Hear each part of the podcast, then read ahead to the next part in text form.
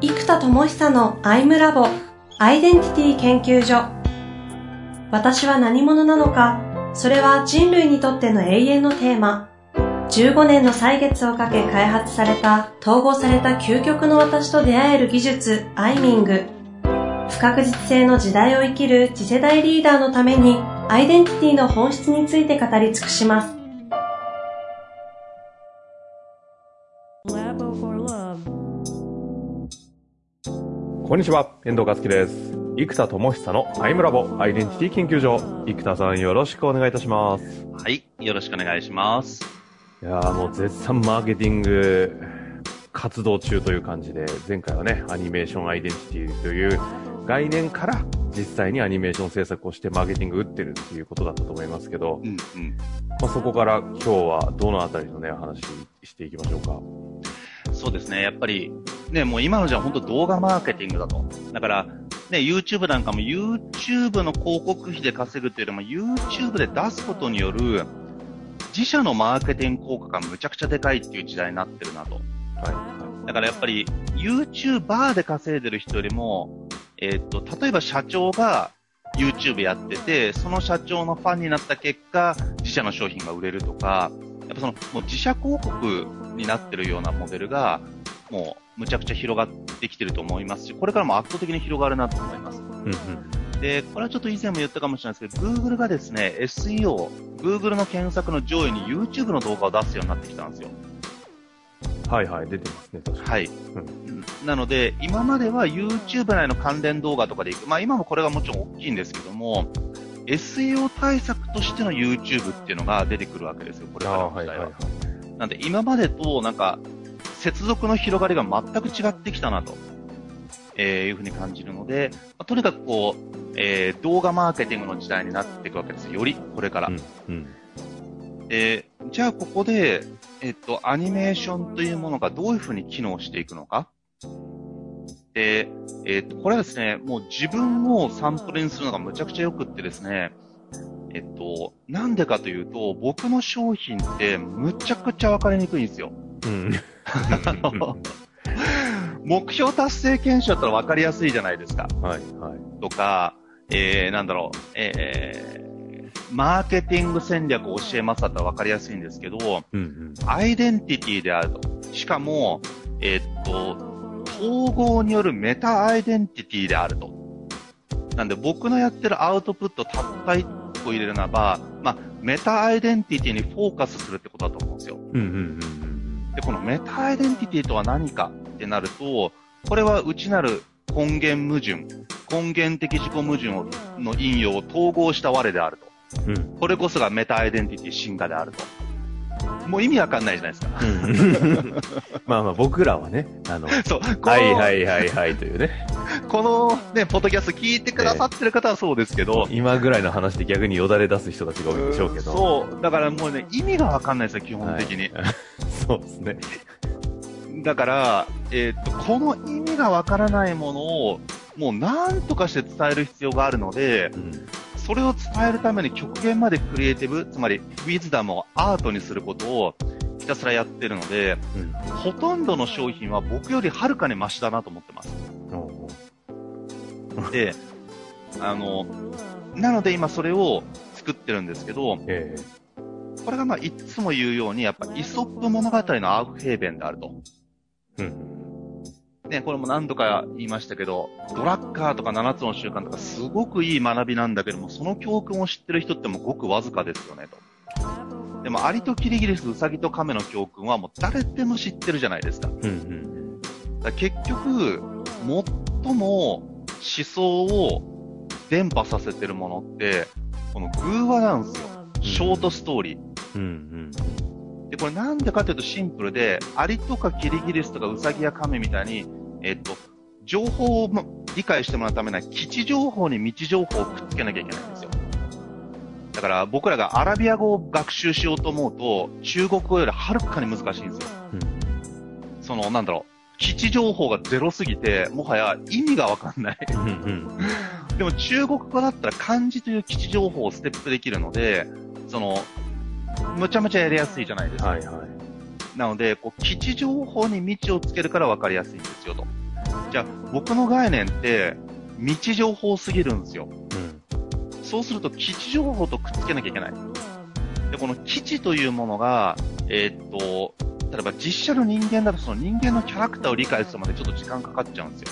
ああ、はいはいはい。でも、イソップ物語的なアリとかキリギリスとか、そういうなんか、動物系だと、すぐに伝わるじゃないですか。はいはい。なので、この、みんなが知ってるから、例えば亀は足が遅い、ウサギは速そうとか、えー、あとウサギと亀のストーリーも知ってるんで、もしウサギと亀が2匹出てきたら、あ、なんかウサギと亀のストーリーをもじってなんかこの人言おうとしてるんだなっていうのが、もはや想定ができるわけですよ。うんうん。ね、例えば休まないウサギとか、ね、あのーなんだろう、速い亀とか、うんいろんなこう、そこからもじってストーリーを作ろうと思えば作れるわけですよ。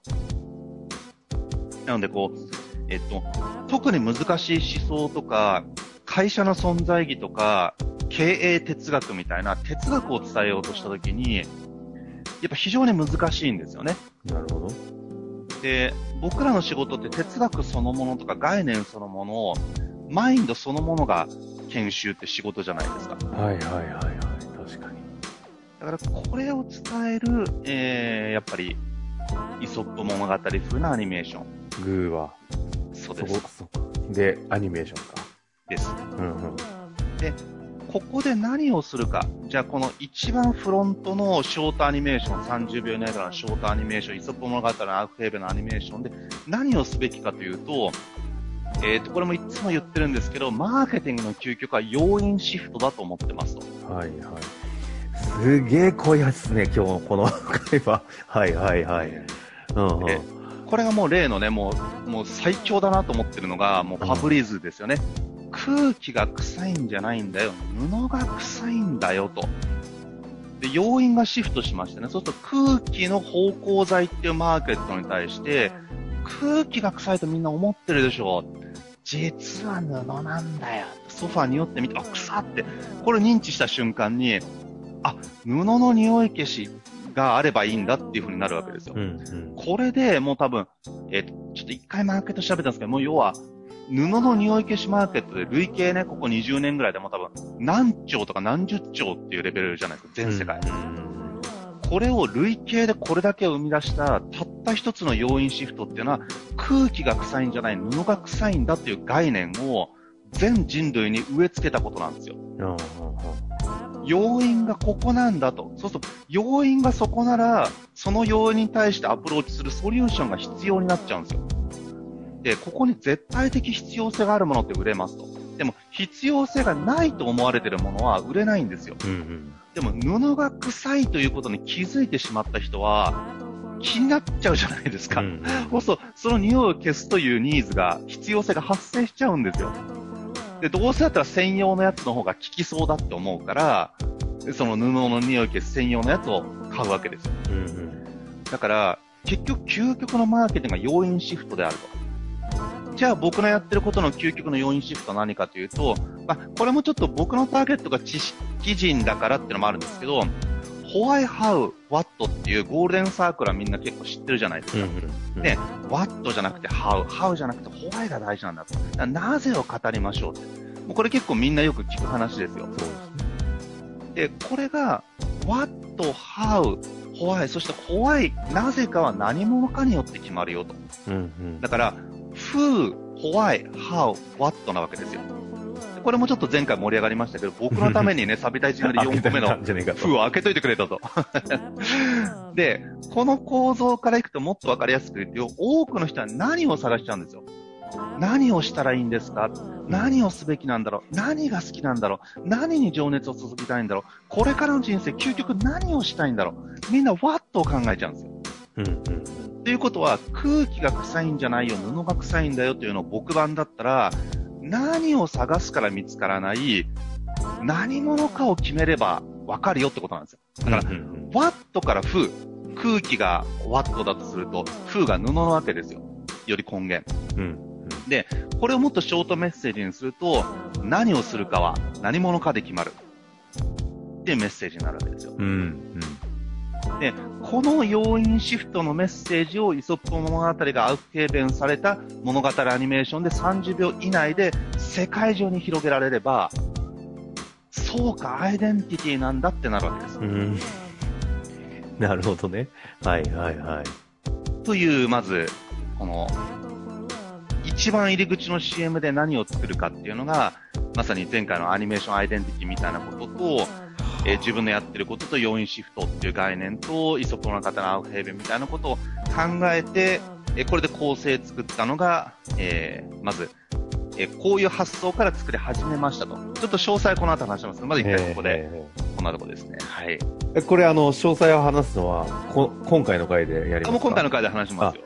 じゃあ、その話聞きたいですけど、あの、うんちょうどさ、あれですよね、さ20秒ぐらいの、あの、これ話しちゃっていいのかな？うあさどうさ、うさぎか、アヒルかの、あの、なんていうんですか、ああいう。騙し絵ですね。騙し絵か。はい。騙し絵のアニメーションの話がそれにまさにあ当たるんですかね、アウトおっしゃる通りですか。でこれ、一回もしあれですよね、見たい方は多分、えっと、YouTube に YouTube 生田智久で上がってるんで、それ見るとわかると思いますけども、じゃあちょっと具体的に行きましょうか。えっと、ここで、じゃあ、ウィズダムアーティストとして、何が究極のアートなんだっていうテーマがあるわけですよ。で、アートって思想を表現したり、いろんなことを表現するわけじゃないですか。で、えっと、ウィズダムとナレッジの違いっていうのが僕の感覚の中であるのが、はい。ナレッジっていうのは知識。つまり答えなんですよ、ある意味では。うんで、ウィズダムというのは、もう問いそのもの問うことそのもの。その、英知とか知恵なので考え出したものが知恵じゃないですか。はい、だはから知恵を生む知恵こそが英知であると。なんで、僕の中でウィズダムってのはもう問いなんですよ。ということは、僕が作るアートってのは問いアートになるわけです。い。はい、はい、つまりアートを通じて問いかけが生まれるっていうのが一番大事なんですよ。うん、うん。で、これをさらにアートのレベルに昇華しようと思った時に視覚的インパクトがやっぱむちゃくちゃ鍵なんですよ。で、そこで、えっと、ずっと、えー、何が究極のキャラクターかなと思ったら、えっと、有名なですね、あの、うさぎとアヒルの騙し絵があるんですよ、作詞。うん。で、えっと、これ作った方がいらっしゃるんですけど、えっと、えー、ちょっと名前をね、ジョセフさんみたいな人です。これね、検索すると出てきます、心理学で。えこの方がもともと作ったものらしくって、えっと、ちょうどですね、あの、こう著作権も切れてるんですね。なので。それでもうちょっっとオマージュというか、リスペクトさせていただいて、えーこれをもう使わせていただいてますと。で、えっと、これ今キャラクター化したのが、えっと、まあ、名前を付けちゃうと答えが分かっちゃうからどうかなと思うんですけど、一応、うちうちでは、ウサギとダックなので、ラビックって呼んでるんですけど、と。この、見ようによっちゃウサギにも見えるし、見ようによっちゃアヒルにも見えるというキャラクターを、えー独自に作って、このキャラクターが私は何者として生きようかって葛藤するストーリーがショートストーリーになってるんですよ。うん、うん。なんで、これを、えっと、アニメーションのキャラクターとして出していき、で、えっと、かつですね、えっと、そうですね、まずこれでアニメーションを作る。で、かつ、このキャラクターを至るところに登場させていくわけですよ。うん、うん、で、今、プレゼンテーション動画も YouTube で僕の講座アニメーション研修を作ってるんですけうん。どあ、れもまあ、クオリティ高くてびっくりしましたが。そうですね、これも気合い入れて作ってます。で、これもマウスポインターの代わりにこのラビックが僕の作った構造図、マップになってるので地図の上を歩きながら解説してくれると。で、そうするとあの、不思議の国のアリスってウサギが不思議の国に誘ってくれるじゃないですか。うん、うん、うん。でもこれラビック、まあ、ウサギでもあり、アヒルでもあるわけですけど、まあ、ウウサギっぽい、半分ウサギなので、まさにこのラビックが地図の上を歩いていくと、ヒューンって言ってその世界に誘ってくれる。で、マウスポインターの彼にこれが、ここだよとか、ここについて話すよって言って、地図上を歩くわけですよ。うん、うん。で、階層を深めていくと。いう風にするので、そうするとこのラビックがマウスポインターのようにずーっとみんなの頭に焼き付いていくじゃないですか。そうするとこの画像がみんなに、ラビック君がみんなの意識に残るという方、イコール、どっちにも見える存在なので、じゃあ、ラビックはね、まあ、ウサギかアヒルかにしか見えないわけですよ。まあ、極端なうん発想しなければ。はいはいはい。でも私という人間は、私が私を見る見方ってむちゃくちゃあるんですよ。ね、性別で見る、国籍で見るもその役職とか能力とか、ね、学歴とか、ステータスとか、いろんなもので自分を定義できてしまう。うんうんだから無限の定義がここにあって、しかもそれを練り上げて自己概念を作るのって完全に自由じゃないですか。はいはいはい。というアイデンティティを自由につけるよと、アイデンティティが定まらないというか、どっちにも見える存在というものが視覚的に残ると、そっか、俺何者なんだろうっていうのが残るじゃないですか。いうんうんやそうなるストーリーを4、50個くらいブワーっと作って、30秒 CM、30秒のショートストーリーですよね。これを4、50個作って、まずは僕のお客さんってむしろ、やっぱり40以上の経営者とかリーダー層の方がやっぱ多いので、うん。うん。あの、あとはやっぱり研修系ですね。えー個人の方だとやっぱりカウンセラーとかコーチとか、あの、やっぱり人材開発に携わる個人の人が多いんです。なのでもう、大体そういう方も40以上とか、もう30、若くて30って感じなんですよね。なので、あの、稀に起業して売却した20代の子とか来るんですよ。なので、まあそういうちょっともう、すでに学生とか若い時からもう、売却までしちゃってる、ね、もうすでに卓越性を越しちゃって、あの、黄金のさなぎ機に入ってる人たちはたまに来るんですけど、うんうん。なんでそういう人たちってまあほとんど Facebook ユーザーなんですよ。はいはいはい。なんで、あんまインスタとかあんまやってないと思うんですよ。僕もやってないし。うんなんで Facebook で、そのラビックの要因シフト、アイデンティティだよってストーリーを4、50個流し、YouTube で、えー、体験ですよね。僕の動画をバーっとアニメーションで見ていき、マウスでこう説明されていき、えー、まあ流れを作るという形になってありますねうん。。まあ、ここがね、戦略からのこう、マーケティング戦略の話をあの概念的にして、いつもだと、ああ、どういうことなのかなと、お勉強になるなで終わるんですが、もうすでに今言ったものがですね、アップされているんでね、見ると、ねあそこからこれ生んだのねっていうこのつながりがね、ついに今起き始めてますので、ぜひちょっと YouTube をね、チェックいただきたいですね。えーこいやこれは結構感動しますね。はい説得力がね。だいぶっすよね。うわ、絵に描いた文字じゃないぞ、俺っていうね。もうほんとついにこの日が来ましたね。そうそう。だからこれはちょっと数字にならないとね、あれなんですけど、まあでも、なる確率が非常に高いところまで異常レベルのクリエイティブをまさにアートと言えるレベルで作ろうというコンセプトでずっとやってるんで、あのーまあただマニアックなんでね、えーっと、その人たちにヒットすればっていうことだと思いますね。うん。ただちょっとこれから発信を今までほとんどしてないので、ひたすら、こう、もう、中核はアニメーションを置きながらひたすら発信するというフェーズに入りますとですね。まあ、まずは一旦ぜひ、ちょっと YouTube をチェックしてみてください。